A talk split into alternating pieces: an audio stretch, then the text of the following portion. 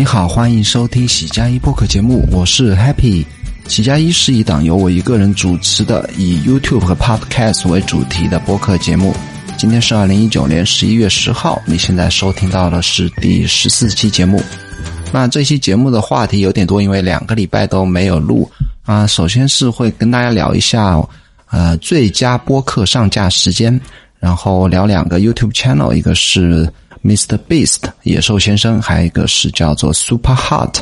然后聊一个播客叫做硬影像，还有关于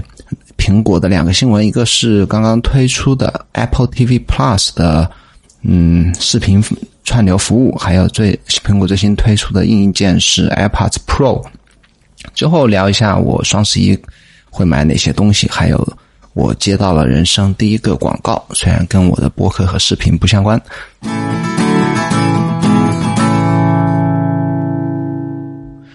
其实关于播客上架时间这个事情呢，我之前是从来没有在意过。我自己录播客呢是，呃，因为我自己没有是上班族嘛，然后朝九晚五，周末的话也要陪老婆小孩，所以说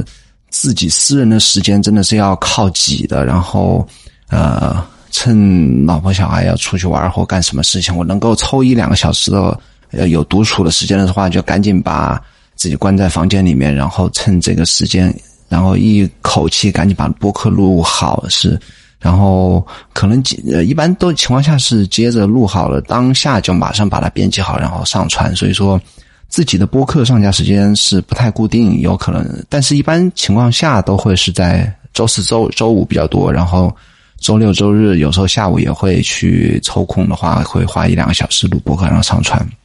那最近发现呢。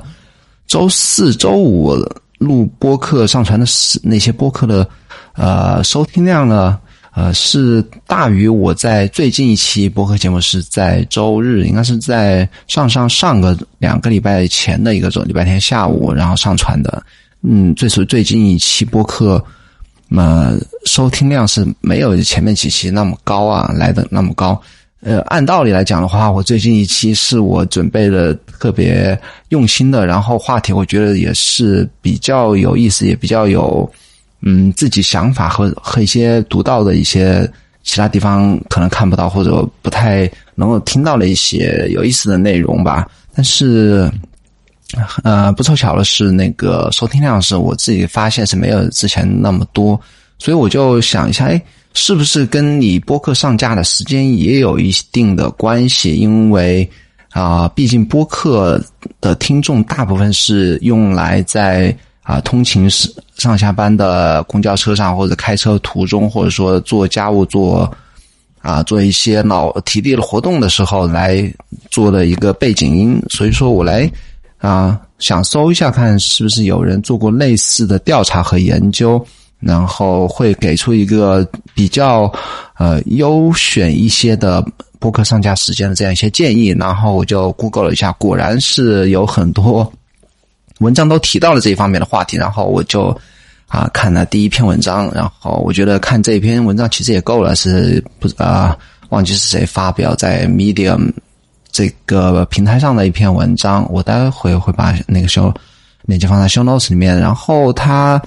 讲的很多，也列出了很多数据，但是基本的要点我可以给大家啊概括一下。那首先，你它的确是存在最佳播客上架时间这么回事儿的，但是啊，这个东西也没有说绝对的就是有定论。但是从目前的数据来看呢，是有这么几个特点。首先，礼拜三是所有播客发布的。最密集的日期什么意思？就是说是礼拜三上架的，如果是一个周更或者日啊，或者月更或不管什么频率的吧，不更新的播客，一般在礼拜三发布的更新的，它的那个数量是最多的。然后第二点是周三的两点凌晨两点和周二的凌晨两点，还有周四晚上十一点是排名前三的最密集发布播客的时间段。那为什么很多人选在凌晨两点和甚或者说周四晚上十一点的这个？其实我相信他们还是有鸡贼的地方，因为，呃，我相信也是做过一些自己可能做过一些统计，或者说啊，有些播客平台给出建议的吧。因为你如果在工作日的周二、周三的凌晨去把这个播客发表出来呢，因道理周二早上五六点钟，或者周三早上五六点钟，当人们要出发开车或者坐地铁、坐公交、坐火车出通勤的时候呢，是他会在出门前去把播客来下载好，然后来听。如果你在这个时候凌晨发布了出来播客的话，你的播客很有可能就排名会比较前。那接下来讲一点是礼拜四是所有播客下载量最大的日期，就是说礼拜三所有播客发布最密集，然后礼拜四到了礼拜四呢是人们听播客下载播客最密集的时间。然后呢，完了之后呢，下载量最大的时间段它。虽然不啊，刚才讲的礼拜四，礼拜四是以以整个一天二十四小时来算的话，它是下载量最大。如果按小时来算的话，礼拜二早上五点是下载量最大的时间段，第二高的时间段是礼拜五早上五点和礼拜四的早上五点。然后我自己感觉呢。啊，好像真的是礼拜我礼拜四曾经发布过，好礼拜四礼拜五基本上都发布过播客节目，然后可能往前推个两三期吧，都是周四周五发布，然后真的是，呃，到隔天到周五周六，的确那个隔隔了一个晚上那个播客的下载量就可以占到总的下载量的三分之一甚至更高啊，所以说周四我觉得是一个呃很很不错的一个发布。播客的一个时间，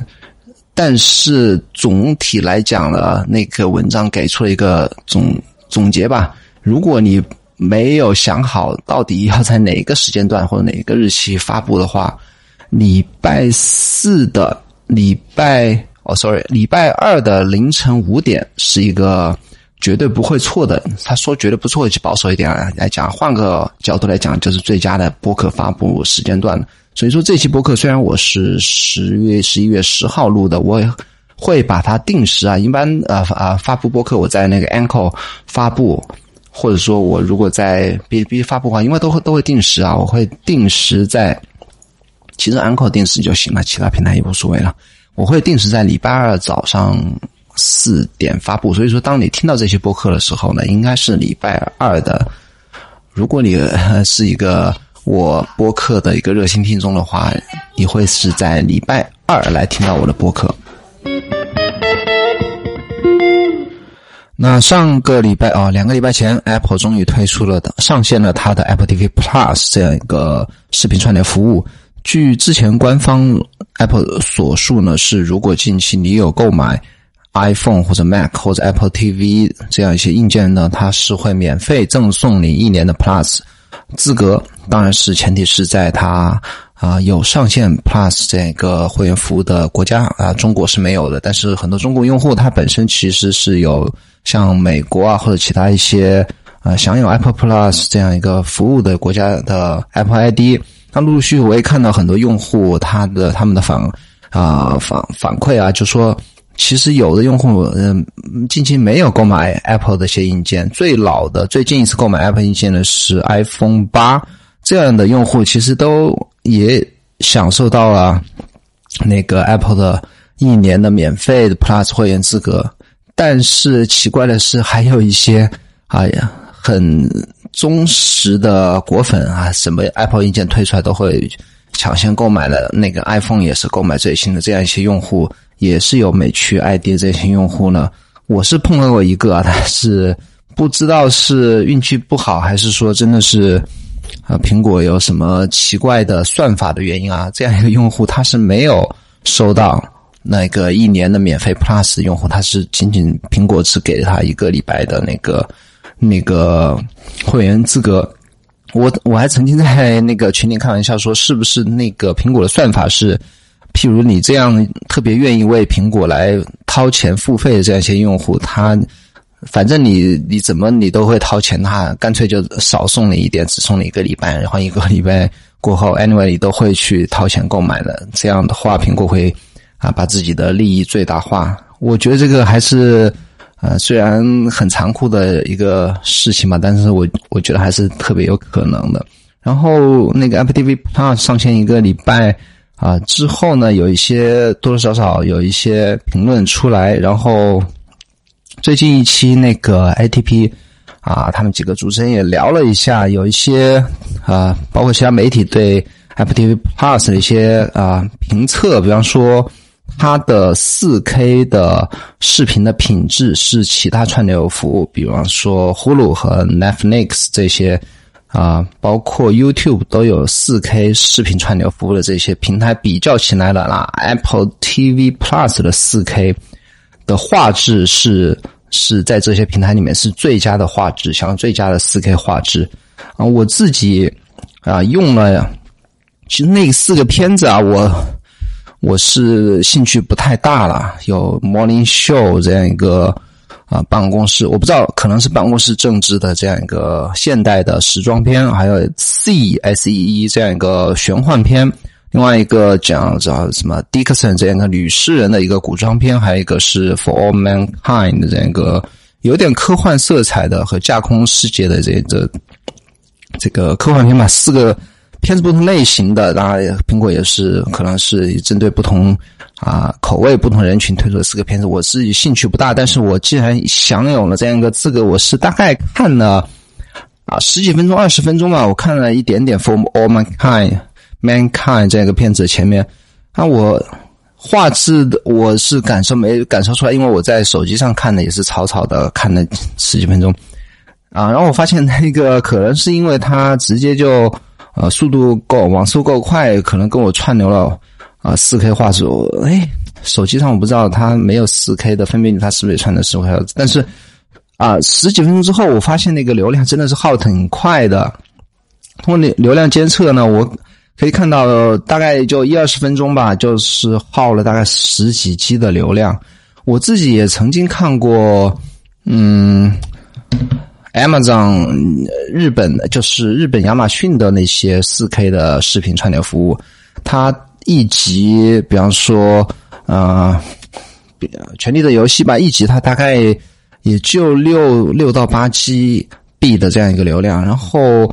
呃，Apple TV Plus 我看了大概也是二十分钟吧，它可能当然我看了二十分钟，它可能整个视频它已经串流全全部下载完毕了，就耗了将近十几 G 的流量。我相信这个可能也跟他大家说的他四 K 画质啊比较高有关系吧，它可能压缩的比例就没有其他那些像亚马逊啊或者说呼噜、奈弗利这些压些压缩的呃厉害，它可能啊，当然你的串流的文件的越大了，想可想而知它的品质会高一点啊。然后最新的一个新闻呢是那。四部新片的第二季已经预已经续订了，然后像它应该是会像 Netflix 一样，大概过一段时间就可以一次性的把四部新影片的第二季全部放出来。那 Apple TV Plus 它不只是有这些这四部它独占的片子，其实它也有一些，嗯，像 HBO 啊，或者说其他一些平台的一些。片子也可以免费在这个享受它的会员 Plus 服务里面也可以观看，嗯，我应该是不会不会去看它。当然，它还有一个好处呢，就是说，嗯，虽然它需要你每有一个其他国家的 Apple ID，但是它一旦你啊登录 ID，然后获得了这个 Plus 资格之后呢，它是不需要你啊用特殊的呃 VPN 或者其他服务，就是直接用。国内的一些啊，不需要特殊的上网方法就可以直接串流看这些视频的服务，这也是它还还行吧，还可以。如果你有办法能够弄到一年的新的那个 Plus 服务的话，其实看看还挺好的。啊，接下来说一下最近挺火的 AirPods Pro 啊，上线之后一。片叫好之声，嗯，那个 Apple AirPods Pro，嗯，怎么说呢？它是一个一个，其实我还是挺有兴趣的一个降噪耳塞。我之前也曾经说过，那个 Apple，啊，之前在群里也跟别人讨论说，AirPods 如果推出呃降噪功能的话，肯定不是现在的造型，因为它降噪的话，主动降噪，它其实会要需要一些。啊更多的芯片和更多的硬件在里面。那果然，它现在推出了一个，就它有一个入耳部分，但是外观看起来的长度比现在的 AirPods 要短一点点，但是它的啊耳机的部分呢，其实体积会大一点，但是它可以塞在有一部分塞在入耳嘛，但是。呃，如果我没有呃 BOSS 的 QC 三五二代这样一个耳塞的话，我其实很有可能会去升级买这个 AirPods Pro，因为 AirPods 一代、二代它的那个使用体体验实在是太好了。我是在二零一七年啊一代刚刚推出不久，就是买来用的，而且 AirPods 这个东西是呃使用率非常非常的高，我每天。工作特别是工作日啊，有周一到周五，我啊除了上下班时间，我是用 QC 三五 BOSS QC 三五在带着这样一个耳罩式的降载耳机啊，在通勤路上来来使用的话，其他时间在办公室的时间，我基本上全部都是用 iPod AirPods 一代，然后主要是它除了可以听音乐，在我工作的时候听音乐或者听一些播客。然后我基本上所有打电话、使用手机打拨电话、接电话、打出电话的时候，我都会用 AirPods。它的啊，首先可以避免耳机辐射吧。然后戴上它之后，那个通话质量是其实挺高的。还有一个好处就是没有你如果用 EarPods 的话，有一个线的耳机的话，啊，有还是有一定的束缚感。你如果戴 AirPods 的话，你其实手机放在那个办公桌上，你耳塞戴着可以。嗯，站起来，然后在不太远的地方走动，其实都是会有一个啊无无束缚感的一个特别爽快的一个打电话的一个体验。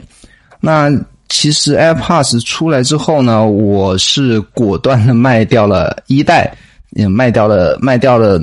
那个初衷还是有想入啊，但是呃还没有决定什么时候入，我卖掉了一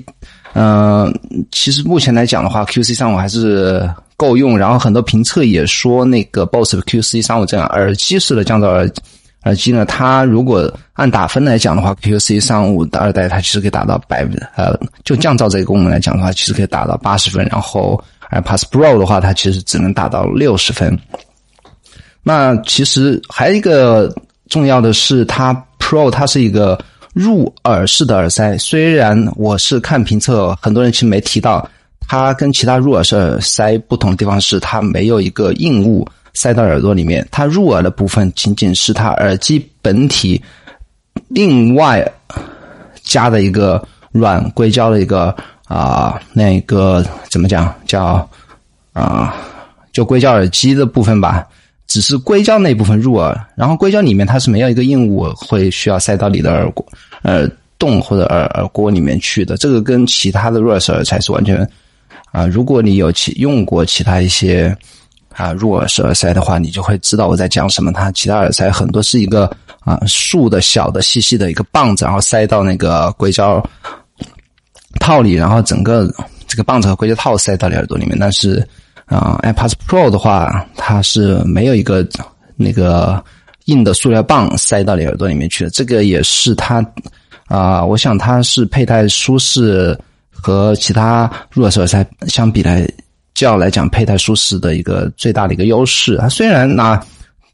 佩戴起来，我相信它应该是没有啊不太多不适的地方，但是总归它是一个啊入耳式的耳塞，它肯定会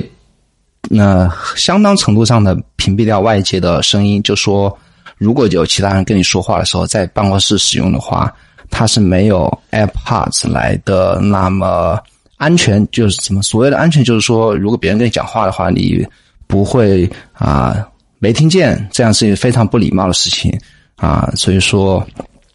当然，Pro 它有所谓的透明模式，它透明模式，我相信它是一个主动的，啊，把人声然后传到你耳朵里面去的一个一个方式啊。但是我相信它那个应该是。啊，效率是肯定没有 AirPods，不能说效率吧，就是那个效果是肯定没有啊 AirPods 一代、二代来的好。就是说，在呃听人声、外界人声这一个方面，嗯，多多少少的我还是有一点担忧。如果在办公室我两个耳机都带着 AirPods Pro 的话，同事或者说啊，其他人跟你讲话的话，如果没听到的话，这样子会多啊，肯定会有尴尬的尴尬的时候出现。这个是我也不太始终担忧的一个方式方面嘛，还没有入手 Pro 的这样一个理由之一。那卖掉了一代之后呢，我是啊，还用用了几天那个 EarPods 吧，但是啊，这个有线的感觉实在是不太爽，然后。恰好我老婆在用的二代，她是使用频率不太高，因为她不太喜欢戴耳机，然后我就把她二代拿过来用。我也聊一下二代对比我一代的一些还不同的地方吧。然后，呃，它因为二代 AirPods 二代啊，我这里说的不是 Pro 二代，因为它芯片其实有升级，比一代有升级。然后蓝牙芯片啊，它连接速度是比一代要快很多。就说你掏出来，如果你已经配对了一些硬件 iPhone 或者 iPad 的话，它就是。很快，两个机会马上就连接上去。那一代有时候会快，有时候多多少少会有不快的时候。然后音质来讲的话，我觉得啊，不知道是不是啊，感觉而已啊。但是我感觉音质的话是比一代要嗯有所提升。然后续航的话肯定是有提升。那个我听啊，带二代听了差不多。观察过一次电池啊，电量啊，我听了大概将近一个小时之后呢，那个电量还剩百分之八十多，这个比一代是要好很多。然后还有一个七，嗯啊，比一代多的两个功能吧，至少我现在发现了有两个。首先，它是我有次在播听播客的时候收到一条那个中国移动的一些广告短信，它是会把播客音量。降一部分，然后会通过语音告诉您说你收到了一条来自于中国移动的短信，内容是什么什么什么。哎，我好像还真的没看到在哪个地方可以设置把这个东西关掉啊。呃，回头我可以搜索一下怎么把这个语音播报播报功能关掉。不然的话，一直有短信进来的话，它一直给我念短信，这个是还挺令人感到困扰的。啊，另外一个多余的功能是它可以 Hey Siri。OK，我 我手机就说之前的一代它是好像只能设置你双击左右耳的话话呼出 Siri，但是啊二代之后是可以直接，当然你手机要放远一点啊，你直接通过 AirPods 二代它是可以呼出 Siri 的。这个如果是嗯对那个 shortcut 啊。通过 Siri 来操控一些 Shortcuts 的朋友，呃的话，用的比较多，Shortcuts 用的比较多的一些朋友的话呢，这个是一个很方便的功能。我也是很喜欢用黑 Siri 来添加一些，我主要是添加一些提醒事项啊。那如果这个功能我有的话，我是以后添加一些提醒事项，或者黑 Siri 问一些简单的一些，比方说天气啊，或者说一些做一些简单的计时倒计时提醒的话，这是一个还是挺。啊，好的，挺有优势的一个方面啊。总体来讲，AirPods Pro 的话，刚上市的一九九九到现在啊，拼多多已经降到一八叉叉。然后相信明天双十一的话，会有更好的价格放出来。嗯，我再等等吧，也许到年底或者说明年的话，应该有，我相信应该有一千六百块钱左右的价格。到时候如果实在忍不住的话，再入手一个也不太。不太着急吧。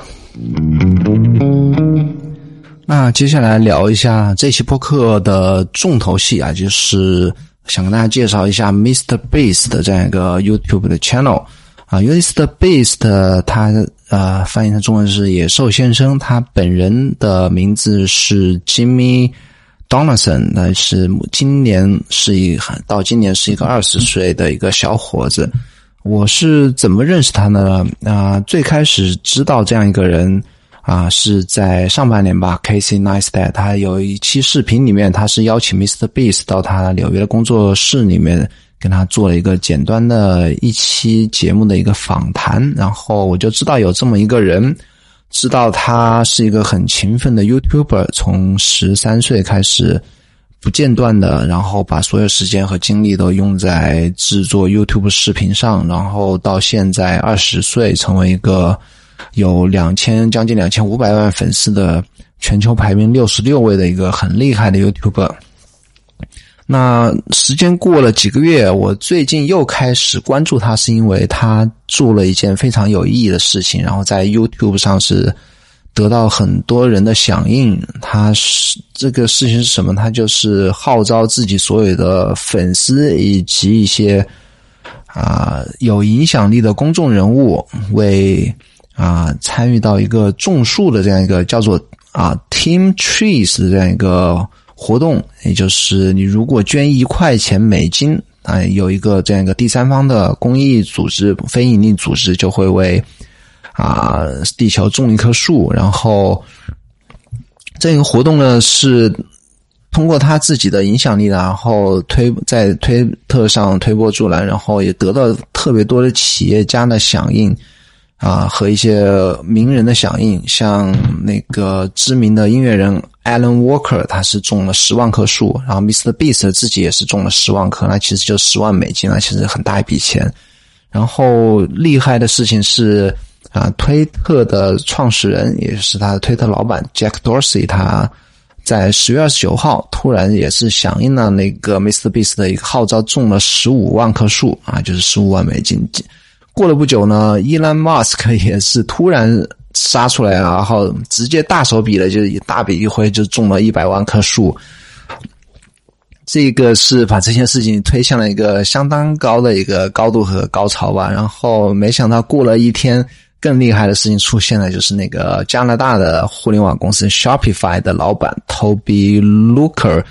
路路我不知道这个姓怎么拼啊，他是捐比 Elon Musk 平时捐的更多啊，捐了一百。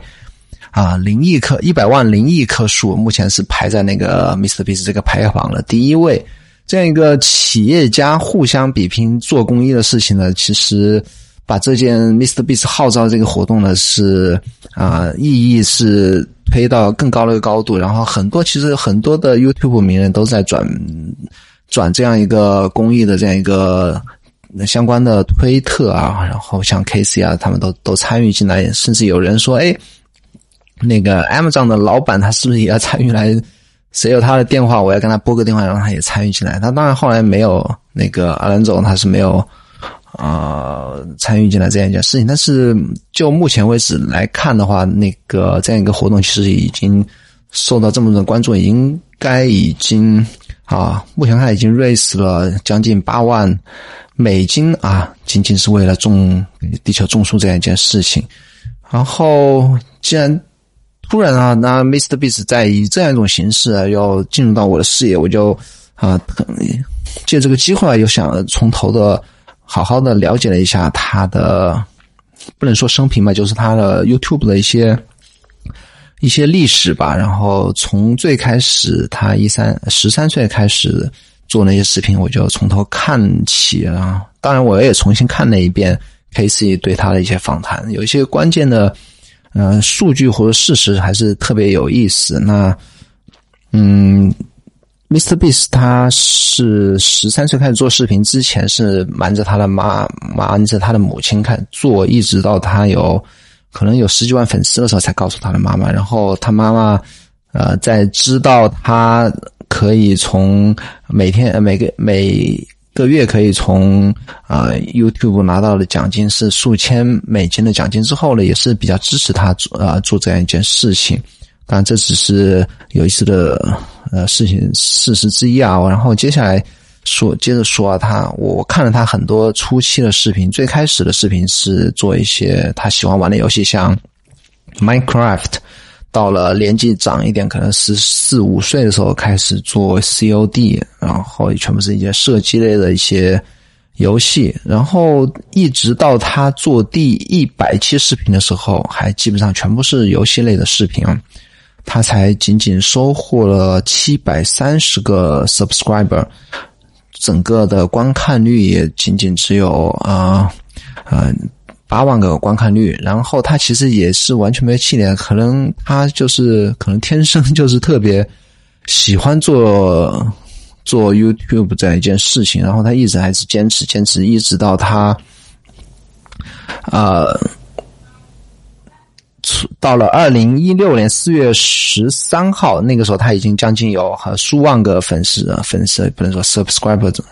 他是四月十三号一个视频，是他最后一个观看量不到十 K 的一个视频。到后面的话，所有的每一个视频的观看量都是超过一万。当然，到现在为止啊，他基本上所有的视频的观看量都是超过一千万，基本上是超过一千万。我看在看他最新的这些上传的视频。从一千万到三千多万，平均都是这样的一个数字。嗯，然后他在 Casey 的访谈里，他也说了一些有意思的事情。这个跟他做的啊视频的形式也有一定的关系啊，因为他他说他一直虽然这么红啊，但是他一直到去年开始才开始。自己慢慢的把自己的收入有一定的盈余，然后攒了自一点点自己的钱。然后其实，在去年两年之前呢，他所有的收入都是全部捐，不能说捐献出去吧，全部用在了制作自己的视频上面。因为他制作视频的内容主要是什么呢？比方说是。啊，最新的一期视频啊，他说：“哎，他买一个豪华游艇，然后他一些好朋友把手放在游艇上，谁能坚持到最后，手一直不离开这个游艇呢？谁就得到这个游艇。然后还有一些是啊，花十万美金去买那些刮刮乐的一些彩票啊，或者说给一些陌生人。”呃，陌生的一些 streamer 叫什么游戏串流主播，呃，给他是呃一万美金啊，或者说啊呃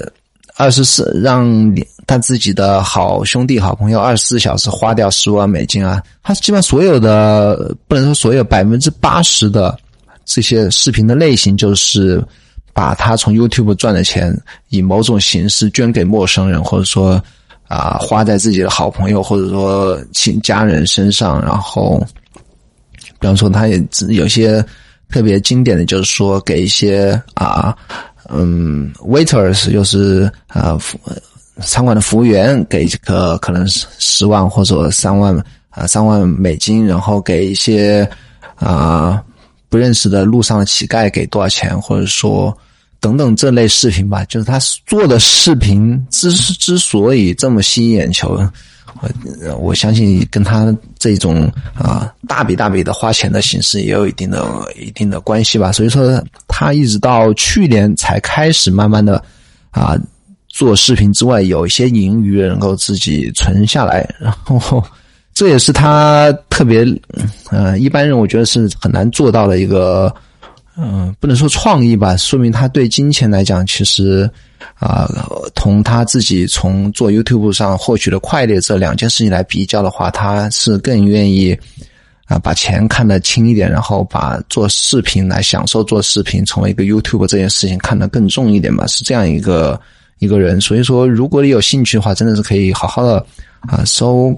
收看一下，然后 subscribe subscribe 一下他的频道，然后看一下他近期的内容。我跟我自己家小朋友一起看他近期内容，其实小朋友是真的是看的特别津津有味，因为他一些好朋友，这比方说有一期视频，他是啊去一个超市啊，就是那种百货超市，可能那个超市不太大吧，他要买掉。他这个视频名字就是说，我如果把这个超市的所有东西买光，会花多少钱？然后他真的是把他一帮好朋友全部叫到那个超市去，花了大概一个下午时间，把那个超市所有东西全部买光光。当然不包括仓库里面东西啊，所有货架上东西全部买光，然后看最终花了多少钱。他所以说他的视频类型都是这样一些看似傻屌，但是呃很让人觉得有意思，或者说。从中可以享受到一些放松和快乐的这样一种给人带来快乐这样一些这一种视频的类型，然后整个人也是我我觉得还是挺正能量的。然后他在早期里面也是自己给自己，不光是给自己吧，也给其他的 YouTube 做了一些很多里程碑式的那种。加油打气，然后鼓励的一些类型的那种视频，我看了好几个，大概是他还没有完全成名之前、成红之前的那些做的那些，嗯，很励志那些视频啊。可能要往前翻翻，如果有兴趣看的话，我觉得还是，当然从这些视频也可以了解到，他是很想把啊，很享受成为 YouTube 这件事情，也很想把这件事情啊，然后一直一直做下去。他也曾经在某个视频里说过啊，我只要 YouTube 还在一天，他就是一直会啊，把做 YouTube 视频这件事情一直坚持下去。那这就是我简单聊一下 U 啊，Mr. Beast 啊，更多的话还需要大家自己，如果有兴趣可以自己看一下去。啊，如果不是因为 Mr. Beast 的话，我这期播客可能老早就已经放出来了啊。因为我是在了解他之后，我就特别喜欢他这个人哈，就说所以很想把这个人好好的介绍的，怎么能够把我对他的想法一些感情能够表达出来。但是后来啊，一直又苦于可能觉得自己可能表达的。一直不够好嘛，就一直拖拖拖，导致这一期播客也是拖两个礼拜，才到现在才有机会能够啊强行把它一直录掉吧。所以说，我是真的很推荐这样一个吉米这样一个啊，不能说帅气小伙吧，一个小伙子，然后也推荐大家去看他的频道，然后希望大家能够从他频道里面，从他这样一个人身上。看到他做的这些看起来很傻的，但实际上背后有他的大智慧的一些事情。然后，如果有机会的话，也支持他在做的一些公益活动。好，那，接下来聊了一个 YouTuber，他的名字叫做 Super Hot，S U P A，然后 Hot H O T，是一个黑人小哥。嗯，他在 YouTube 上不能算出名，然后可能自己的 channel 啊订阅数也不是很高，但是他在互联网上，特别是视频制作啊这个世界里，还是有他一席历史地位或者一席之地的，因为他是一个非常知名的搞笑片段的原作作者或者出处吧。那个片段我给大家放一下。Boom, bam, bop, bada bop, boom, pow.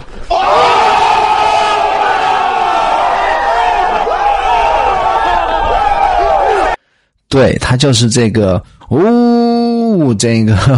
呃，如果你能够看到画面的话，你就会知道很多其实在搞笑的视频里面都有引用过，至少是他声音。有的也引用过他的画面，有的甚至把他这个画面做成经典的一些 G G GIF G I G I F 这些时候，互联网上随互联网上真的是随处可以看到这些啊 GIF 或者说声音啊，我是经常看到了。然后有一次，最近一次是在啊 Sarah Dichi 的一个我忘记是哪个视频里面的，他引用了这个哦这样一个声音，我想。如果我我我也挺喜欢这样一个，就是黑人吃惊的群众观众吃惊的这样一个声音的这样一个音频吧，我也想用在之后自己的博客或者视频里面，然后就想搜一搜原出处在哪儿，然后我就下载这个音频，至少把这个音频下下载下来做一个 sound effect，我以后可以留着可以用，然后我就到处搜，试了各种关键词，这里我就。不讲那些曲折的过程了，然后可能花了还挺长一段时间了，终于在 YouTube 里面把它搜了出来。然后，啊，这样一个人，他的其实这样一个片段是来自于 Super Hot，他和他的几一些哥们儿，然后录了一个。我当然知道他是一个刻意的一个搞笑片段，就是他和另外一个一个。啊，不知道是年轻人吧，黑人年轻人们一个 rapper，他们两个人在 rap battle 这样一个视频。那个最经典的这个呜的这个声音呢，其实就是来自这样一个视频啊。很多 YouTube 视频都引用了这样一个片段，其实不是来自他官方的一个一个，不是来自于他官方的这些视频啊，都有很非常非常高的一些播放量。我把啊 “super hot” 这个关键词搜出来的视频，然后以播放量来排序，前三的播放量分别是两千五百六十五万，然后哦最高是三千两百四十九万，然后第二名是两千多万，然后后面有很多八百万、六百万，甚至好几百万的这样一个播放量，当然都是别人转转载的这样一个 rap battle 这样一个视呃一个视频，然后都获得了超高的超高的人气。然后他这个原始的视频也是录了，我我跟我小朋友也是一起看，看的乐此不疲，是看了好几次。然后他其实他官方自己的订阅自己的频道，他好像我很奇怪，他没有这样一个最早他制作最早最传播最广最知名这样一个视频。但他官方频道，因为他自己的名声已经在外，也是有十将近十一点六万的订阅数。嗯，除了这个最经典的这个片段之后呢，这种形式视频，他后期也录了好几个，全部在他官方频道可以看到。当然，其他的也有很多人转载。然后，所有的这些这种类型的 rap battle，然后他以自己啊经常说的一个口头禅是 "I'm not a rapper"，他 经常说自己不是一个 rapper，然后他要和别人在那边 rap battle，然后所有的。这个 rap battle 最终都是以他获胜来我，然后一大群观众呜的这样一个 啊效果来作为结束。啊，所以这种类型的视频呢，都是在好几年前，三四年前，最早是五年前录录制的，全部都有超高的人气和播放量。然后他中间也沉寂了很多年，我相信他嗯啊做还是有他自己想成为。啊，喜剧人、com comedian 的这样一些企图和报复心，然后他最呃最近一周才开始又在更新一些视频，包括他的 MV 或者说一些啊饶舌乐的一些音频视频，在最近一周之前，中间是隔了一年的时间，他都一直是没有更新任何视频。那最后一年前最近一个最。最近一个视频是他穿着一件红色皮夹克，在一个啊 stand up comedy comedy 的一个酒吧，不知道酒吧还是一个小剧场里面表演的一个视频。啊，表演不能说很成功吧，中规中矩，也是观众有很多还不错的一些反响。但是那个视频的播放量只有寥寥数千，在。看到他，再回头来看他最近一周又重新开始更新一些，做一些呃饶舌乐曲的 MV 和饶舌乐的一些啊音频的上传，全部在官方文官方网站上。这些视频差不多有上十个吧，啊，只有一两 K，大部分都只有一两 K 的官方呃的啊那个观看量，所以说。他的人气还是停最佳的人气巅峰，还是停留在他五年前的那一系列的搞笑的视频上去。这个也是，嗯，很多年少不能说年少成名吧，就是通过某种视频突然火起来的人啊，然后很难。在转变自己的视频方向之后呢，或者视频形式之后，很难持续自己的个人魅力，或者说那种超高人气的一个啊特一个典型的案例之一吧。这种案例其实啊，在我们中文的视频圈其实也有啊。我在昨天前天看到一个，哎呦，忘记他的名字了。一个全平台加起来，我是看他自己介绍，全平台加起来将近有一百万粉丝的一个人。啊，他自己本身是一个打工仔，然后他之前做一种类型的视频，叫是什么？就是说用显微镜来观察一些比较恶心的东西，比方说粪便啊、屎尿啊，或者说一些精子啊，或者一些比较脏的东西，然后以这种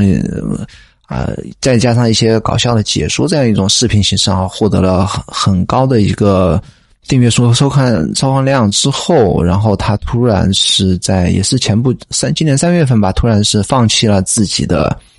这样一个高人气，因为他自己在告别的视频里面说了，是不知道自己的方向在哪里，然后也不太想继续做这种啊显微镜这种类型的一些视频吧。嗯，呃，这个我觉得啊，很多 YouTube 应该都是有这种。困扰了，当然，嗯，最终还是只有做自己喜欢做的事情，然后忘掉啊，忘掉啊挣钱或者忘掉粉丝的喜不喜欢，或者是忘掉自己订阅数，才能啊保持自己的初心吧，一直把自己喜欢做的这件事情坚持下去。我觉得这个还是。比较重要的。然后你如果是仅仅眼睛盯着那个收入，或者说啊观众的胃口的话，我觉得很容易就就 burn out，就 burn out，就是怎么讲，丧失动力了，找不到方向。啊，最后三个话题我就一起说吧。然后啊，前两天听听了我特别喜欢，然后也特别愿意给大家推荐的一个中文播客，叫做“硬影像”这样一个最近一期播客之后呢，有一些想法也跟大家这边报告一下。然后他最近一期“硬影像”那个主持人罗潘吧，罗登呃，罗登他跟他的啊。弟弟罗潘，呃，当然，他们两个兄弟的关系还是我后来查资料才知知道了，也是后面要接着跟大家讲的。罗登和罗潘这两个兄弟俩，他聊了最新的那个李安的新片，然后是很直接的，然后整篇播客都在抨击这一部片子以及李安导演在这部片子上遭遇的滑铁卢般的失败。然后我不能，我没看过这部片子，因为我不太喜欢李安的电影的风格。嗯，我没看过，也不打算去看。然后，呃，这这一期节目呢，抨他们的啊言语激烈程度呢，让我是呃突然想了解一下这位呃罗登导演吧，他自己是导演，然后他拍过哪些片子，然后想看一下他自己拍的片子的一些。不能说评价吧，或者看一下是哪种类型吧，想了多多了解一下他是嗯，当然啊，我就跟我最开始讲的一样，我是特别喜欢这些博客，也特别喜欢罗登啊，罗登老师吧，因为他有的节目真的是讲的深得我心，我是甚至有的节目是讲的我特别感动的，然后嗯，然后我觉得前两天我就去豆瓣搜了一下罗登，然后我才知道。他有个弟弟叫罗盘，然后罗盘也是经常出现在《阴影像》这个节目里嘛，我才知道他们两个原来是兄弟俩，声他们两个声线其实完全不一样啊，但是口音听得出来是来自于同样一个地方，这个倒无所谓了。然后罗登其实他本身是导演，然后他的弟弟罗盘好像是摄影指导吧。那罗登自己是导演编剧，然后拍了有些很多电影吧，在豆瓣都有收入，然后啊。不好意思，讲的是他的电影的分数，其实都是特别不能说不高吧，是很低很低。仅仅有一部好几年前拍的片子是六点几分，其他的基本上都在两到三分。然后啊，批评为烂片的那些声音也是啊不绝于耳。然后。我不知道为什么在节目里这样一个非常有见地，我不能说见地是对还是错，好还是不好啊，但是非常有自己想法，非常有对电影工业或对电影导演、演员或者说包括历史吧，都特别有自己看法和想法。这位导演为什么拍出来的片子不能够得到大家的认同呢？是商业上的呃束缚，还是来自于其他的？呃，其他因素的限制呢，导致他不能拍出自己想拍的片子，还是说仅只是自己的实力只能仅仅的达到这样一个水准的？这个我是不得而知。但是这样最近一期他对李安导演的长篇累牍的一个批评呢，我不知道啊会不会引起很多印象。播客的听众的反感啊，我是其实无所谓啊，我还是我特别喜欢罗登老师啊，我以后还会坚持听下去。然后特别有个性吧，最后最近一期节目啊是嗯非常鲜明直白的，然后表达了一些自己的观点，大家。啊，推荐大家收听一下《印象》这期这个播客。如果有有兴趣想知道他们对李安最新一部片子的看法的话，也可以听一下最新一期节目。那接下来聊一下双十一，明天就是今天晚上，其实就是双十一了。大概再过三三个半小时吧，我。哎，其实我是不想熬到零点再去把购物车里面东西买单了。其实等到明天，反正我都已经预付款，等到明天再去买也无所谓。但是啊，我老婆可能会等到十二点钟吧。我不知道她要买什么，她购物单我没看过，因为我们淘两个淘宝的账户是分开的。然后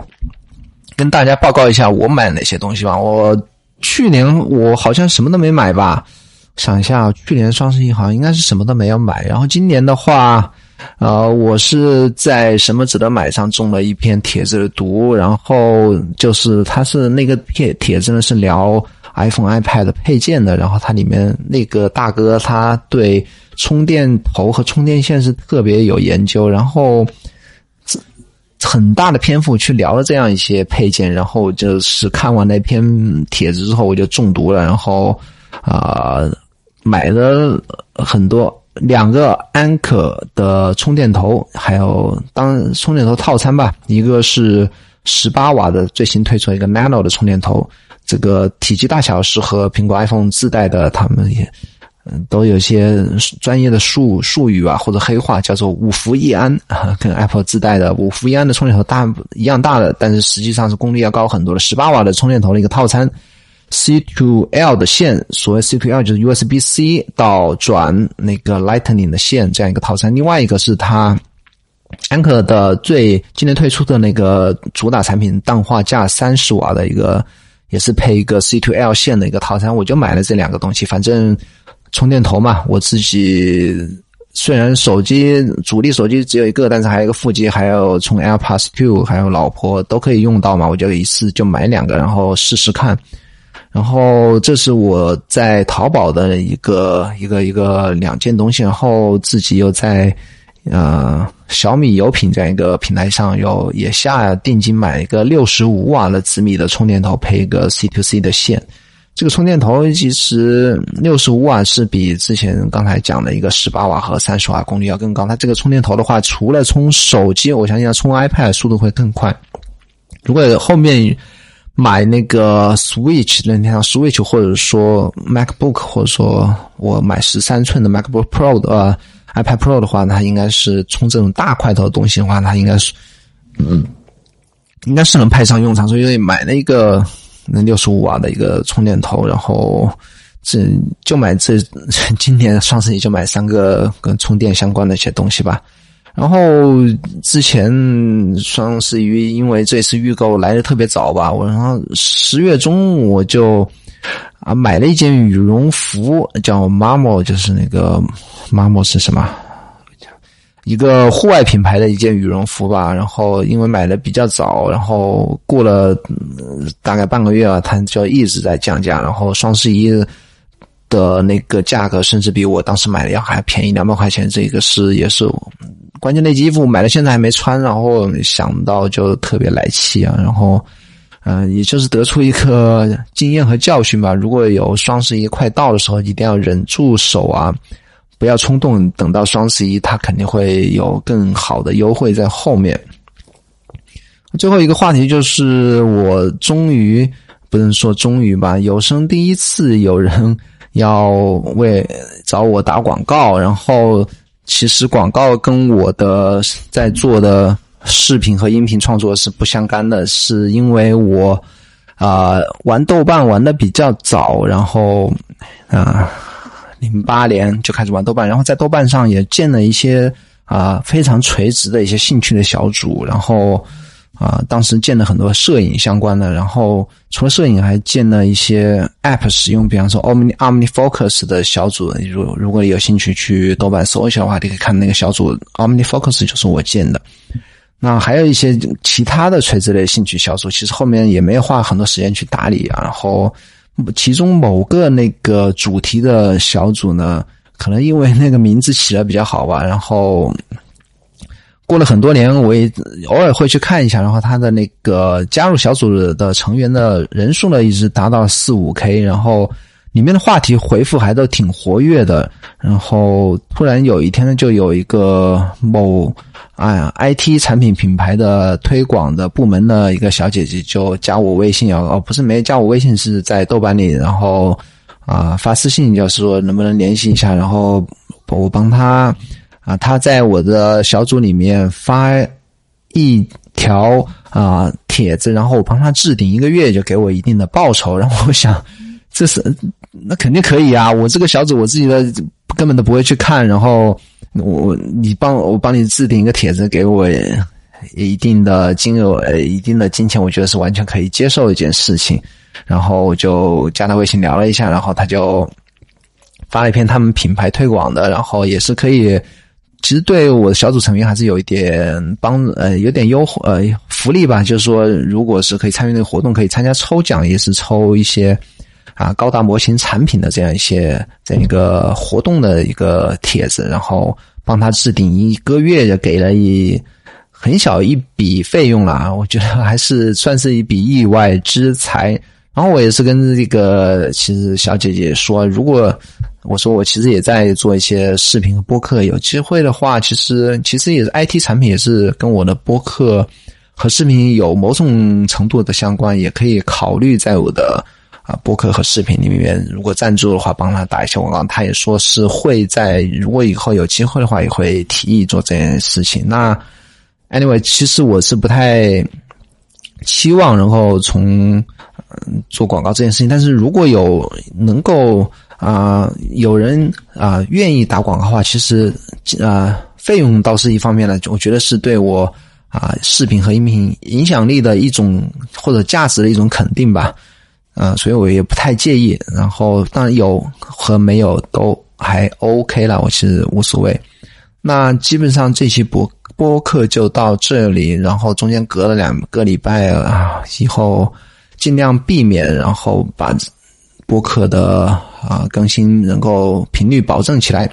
如果你是第一次听我的播客节目，请点击在你收听的平台上，不管你在哪个平台上收听或者哪个 App 上收听，请啊帮忙务必现在立刻马上就点击订阅，然后你后面就可以继续收听到我的播客节目。如果你觉得还 OK，我的播客你听的还喜欢的话，请帮助推荐给你周围也听播客的朋友。然后我同时在 YouTube 和哔哩哔哩上也做一些啊关于 App 的使用和推荐的视频。我的名字叫做 Happy Add One，H A P P Y Add A D One 是英文数字 One。啊，O N E Happy Add One 这样一个名字都可以搜到我的，然后看一些，如果有兴趣的话，可以看一些相关的视频啊。今天的节目就到这里，大家下次节目再见，拜拜。